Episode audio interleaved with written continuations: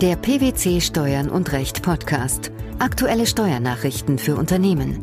Informativ, kompakt, verständlich. Herzlich willkommen zur 101. Ausgabe unseres Steuern und Recht Podcasts, den PwC Steuernachrichten zum Hören. In dieser Ausgabe beschäftigen wir uns mit folgenden Themen. Arbeiten im Ausland. Anwartschaftsversicherung jetzt auch für pflichtversicherte Arbeitnehmer möglich. Grundsätzlich möglich unterschiedliche Mehrwertsteuersätze auf Taxis und Mietwagen.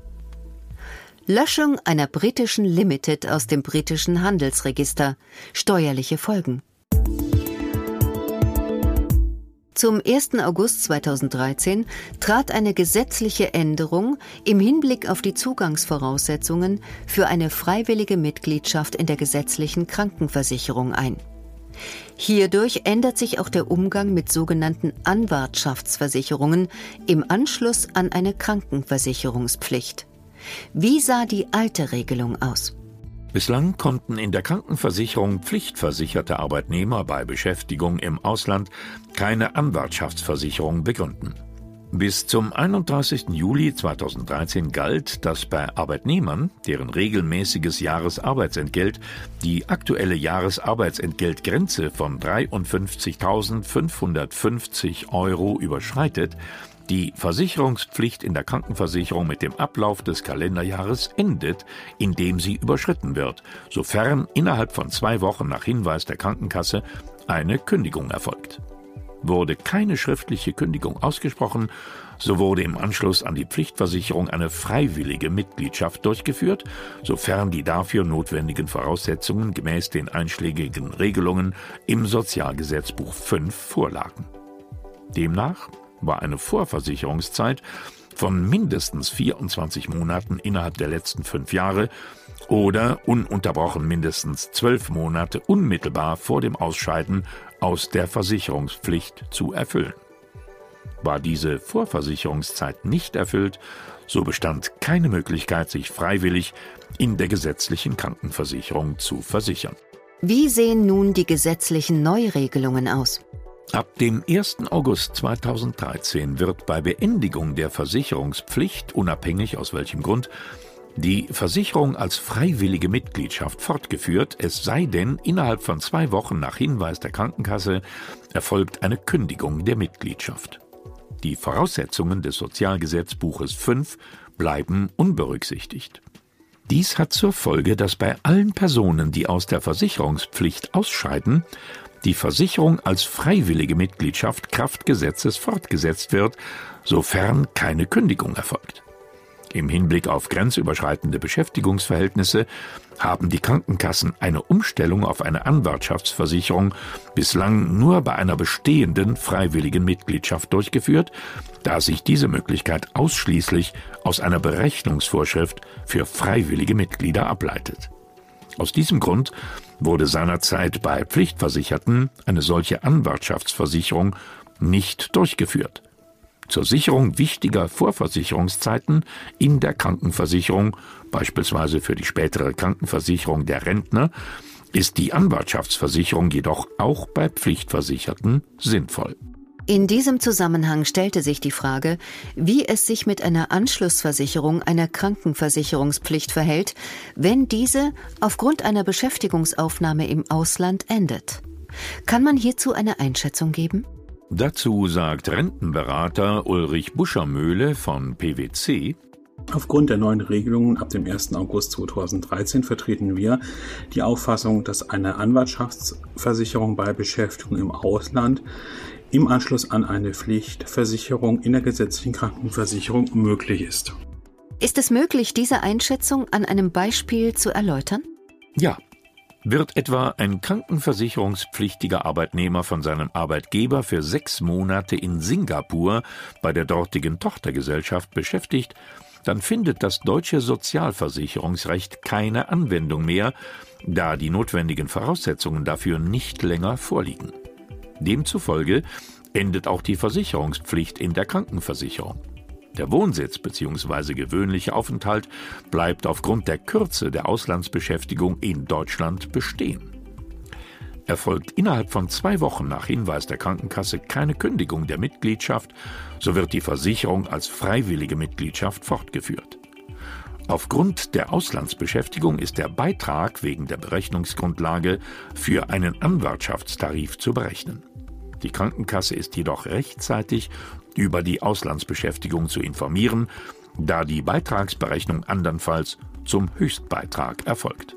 Ist die Lage anders, wenn ein krankenversicherungspflichtiger Arbeitnehmer von seinem Arbeitgeber für einen längeren Zeitraum, beispielsweise zwei Jahre, bei der Tochtergesellschaft in Singapur beschäftigt wird?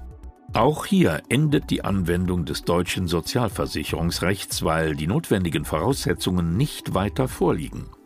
Demzufolge endet auch hier die Versicherungspflicht in der Krankenversicherung. Der Wohnsitz bzw. der gewöhnliche Aufenthalt in Deutschland wird aufgegeben, nach Ende der Beschäftigung kehrt der Arbeitnehmer jedoch wieder nach Deutschland zurück. Hier gilt, sobald der Wohnsitz bzw. der gewöhnliche Aufenthalt in Deutschland aufgegeben wird, ist eine freiwillige Mitgliedschaft grundsätzlich nicht möglich.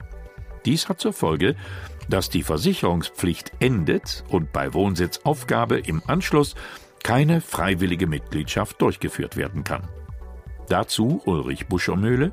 Wir empfehlen jedoch auch in diesen Fällen die Umstellung in eine freiwillige Mitgliedschaft mit Anwartschaftsversicherung bei der Krankenkasse zur Sicherung wichtiger Vorversicherungszeiten zu veranlassen. Dies auch vor dem Hintergrund, dass sich in der Praxis gezeigt hat, dass viele gesetzliche Krankenkassen den Begriff des Wohnsitzes bzw. des gewöhnlichen Aufenthaltes unterschiedlich auslegen. Der Europäische Gerichtshof hat entschieden, dass Taxen und Mietwagen mit Fahrergestellung unter bestimmten Voraussetzungen verschiedenen Mehrwertsteuersätzen unterliegen können. Eine unterschiedliche Besteuerung sei jedoch dann ausgeschlossen, wenn die Fahrten unter identischen Voraussetzungen durchgeführt werden, wie es beispielsweise bei Krankentransporten für eine Krankenkasse der Fall sein kann. Wie kam es zu dieser Entscheidung? Der Bundesfinanzhof hatte dem Europäischen Gerichtshof in zwei Fällen Fragen bezüglich der Anwendung unterschiedlicher Umsatzsteuersätze für die Beförderung von Personen mit Taxen und Mietwagen im Nahverkehr vorgelegt. Konkret hatten dort Mietwagenunternehmer, die über keine Taxilizenz verfügen, für Beförderungsstrecken von nicht mehr als 50 Kilometern bzw. innerhalb einer Gemeinde den ermäßigten Steuersatz beantragt.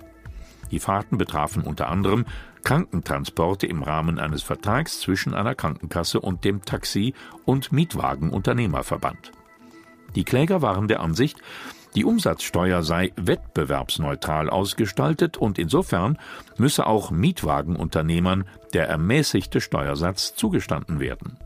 Im Kern ging es um die Beantwortung der Frage, ob Taxileistungen und Mietwagenleistungen sich so ähnlich sind, dass die im Umsatzsteuergesetz vorgesehenen unterschiedlichen Steuersätze dem unionsrechtlichen Neutralitätsgebot widersprechen, das es verbietet, gleichartige und deshalb miteinander in Wettbewerb stehende Waren oder Dienstleistungen hinsichtlich der Mehrwertsteuer unterschiedlich zu behandeln. Wie erläuterte der EuGH seine Entscheidung? Nach Meinung der EuGH-Richter ist die Anwendung verschiedener Mehrwertsteuersätze unionsrechtlich grundsätzlich hinnehmbar, denn die rechtlichen Anforderungen, denen die beiden Beförderungsarten unterliegen, würden sie in den Augen der Durchschnittsverbraucher durchaus unterscheiden. Wenn dieser Unterschied auf die jeweilige Entscheidung des Nutzers, die eine oder die andere Beförderungsart zu wählen, maßgeblichen Einfluss hat, wäre dies also unbedenklich.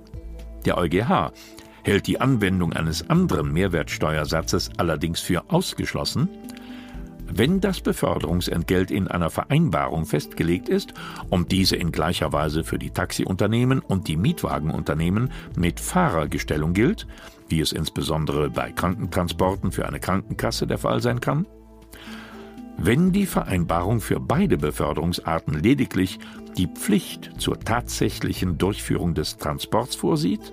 Und wenn die Taxiunternehmen nicht den außerhalb dieser Vereinbarung für sie geltenden besonderen rechtlichen Anforderungen unterliegen.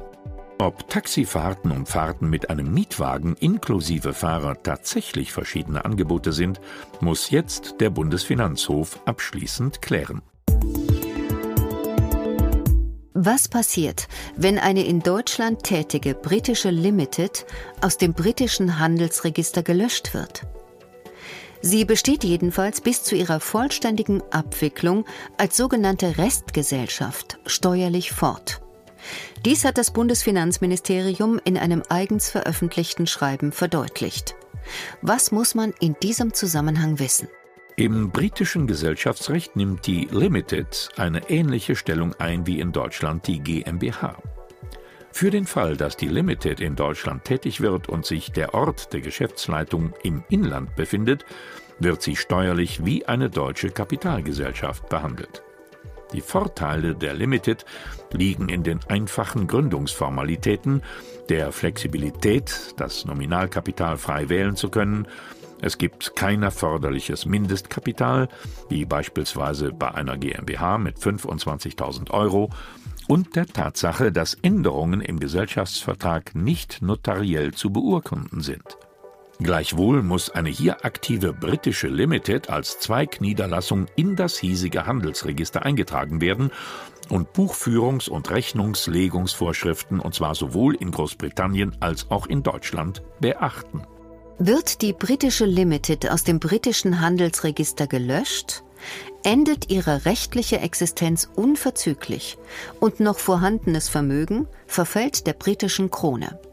Eine im deutschen Handelsregister eingetragene Zweigniederlassung ist mangels eigener Rechtspersönlichkeit immer dann zu löschen, wenn die Hauptniederlassung im ausländischen Heimatregister gelöscht worden ist. Welche steuerlichen Folgen hat die Löschung in Deutschland? Eine Limited mit statutarischem Sitz in Großbritannien und Ort der Geschäftsleitung im Inland unterliegt mit ihren sämtlichen Einkünften der unbeschränkten deutschen Steuerpflicht. Befindet sich der Ort der Geschäftsleitung nicht im Inland, unterliegt die Limited mit ihren inländischen Einkünften der beschränkten Steuerpflicht. Verfügte die gelöschte Limited über inländisches Vermögen, dazu gehören beispielsweise Steuererstattungsansprüche, wird sie in Deutschland so gestellt, als ob sie bis zu ihrer vollständigen Abwicklung und Verteilung des inländischen Vermögens als sogenannte Restgesellschaft fortbestünde. Der Abwicklungszeitraum beginnt mit der Löschung im britischen Handelsregister. Setzen der oder die Gesellschafter der gelöschten Limited allerdings eine werbende Tätigkeit fort, begründen sie einen neuen Unternehmenszweck. Die Besteuerung der gewerblichen Tätigkeit hat dann nach allgemeinen Grundsätzen als Einzelunternehmer oder als Mitunternehmer einer Personengesellschaft zu erfolgen. Wenn Vermögen der Restgesellschaft im Rahmen der weitergeführten Tätigkeit durch den oder die fortsetzungswilligen Gesellschafter genutzt wird, beispielsweise Geschäftswert, Kundenstamm, Maschinen oder sonstige Wirtschaftsgüter, ist regelmäßig von einer unentgeltlichen Sachauskehrung in Form einer Eigentumsübertragung oder Nutzungsüberlassung auszugehen. Mit welchen Folgen? In solchen Fällen müssen die Voraussetzungen einer verdeckten Gewinnausschüttung geprüft werden. Im Fall der sogenannten Restoration, also der Wiederherstellung der Limited nach erfolgter Löschung, wird die Limited nach britischem Recht so behandelt, als wäre die Löschung nie erfolgt. Dementsprechend lebt auch eine gegebenenfalls zuvor beendete deutsche Steuerpflicht rückwirkend wieder auf. Freiwillige Mitglieder in der gesetzlichen Krankenversicherung und die Änderung der Zugangsvoraussetzungen. Unterschiedliche Mehrwertsteuersätze auf Taxis und Mietwagen sowie Löschung einer britischen Limited aus dem britischen Handelsregister und die steuerlichen Folgen. Das waren die Themen der 101. Ausgabe unseres Steuern und Recht Podcasts, den PwC Steuernachrichten zum Hören. Wir freuen uns, dass Sie dabei waren und hoffen, dass Sie auch das nächste Mal wieder in die PwC Steuernachrichten reinhören. Steuerliche Beiträge zum Nachlesen finden Sie in der Zwischenzeit unter blogs.pwc.de slash steuern und recht.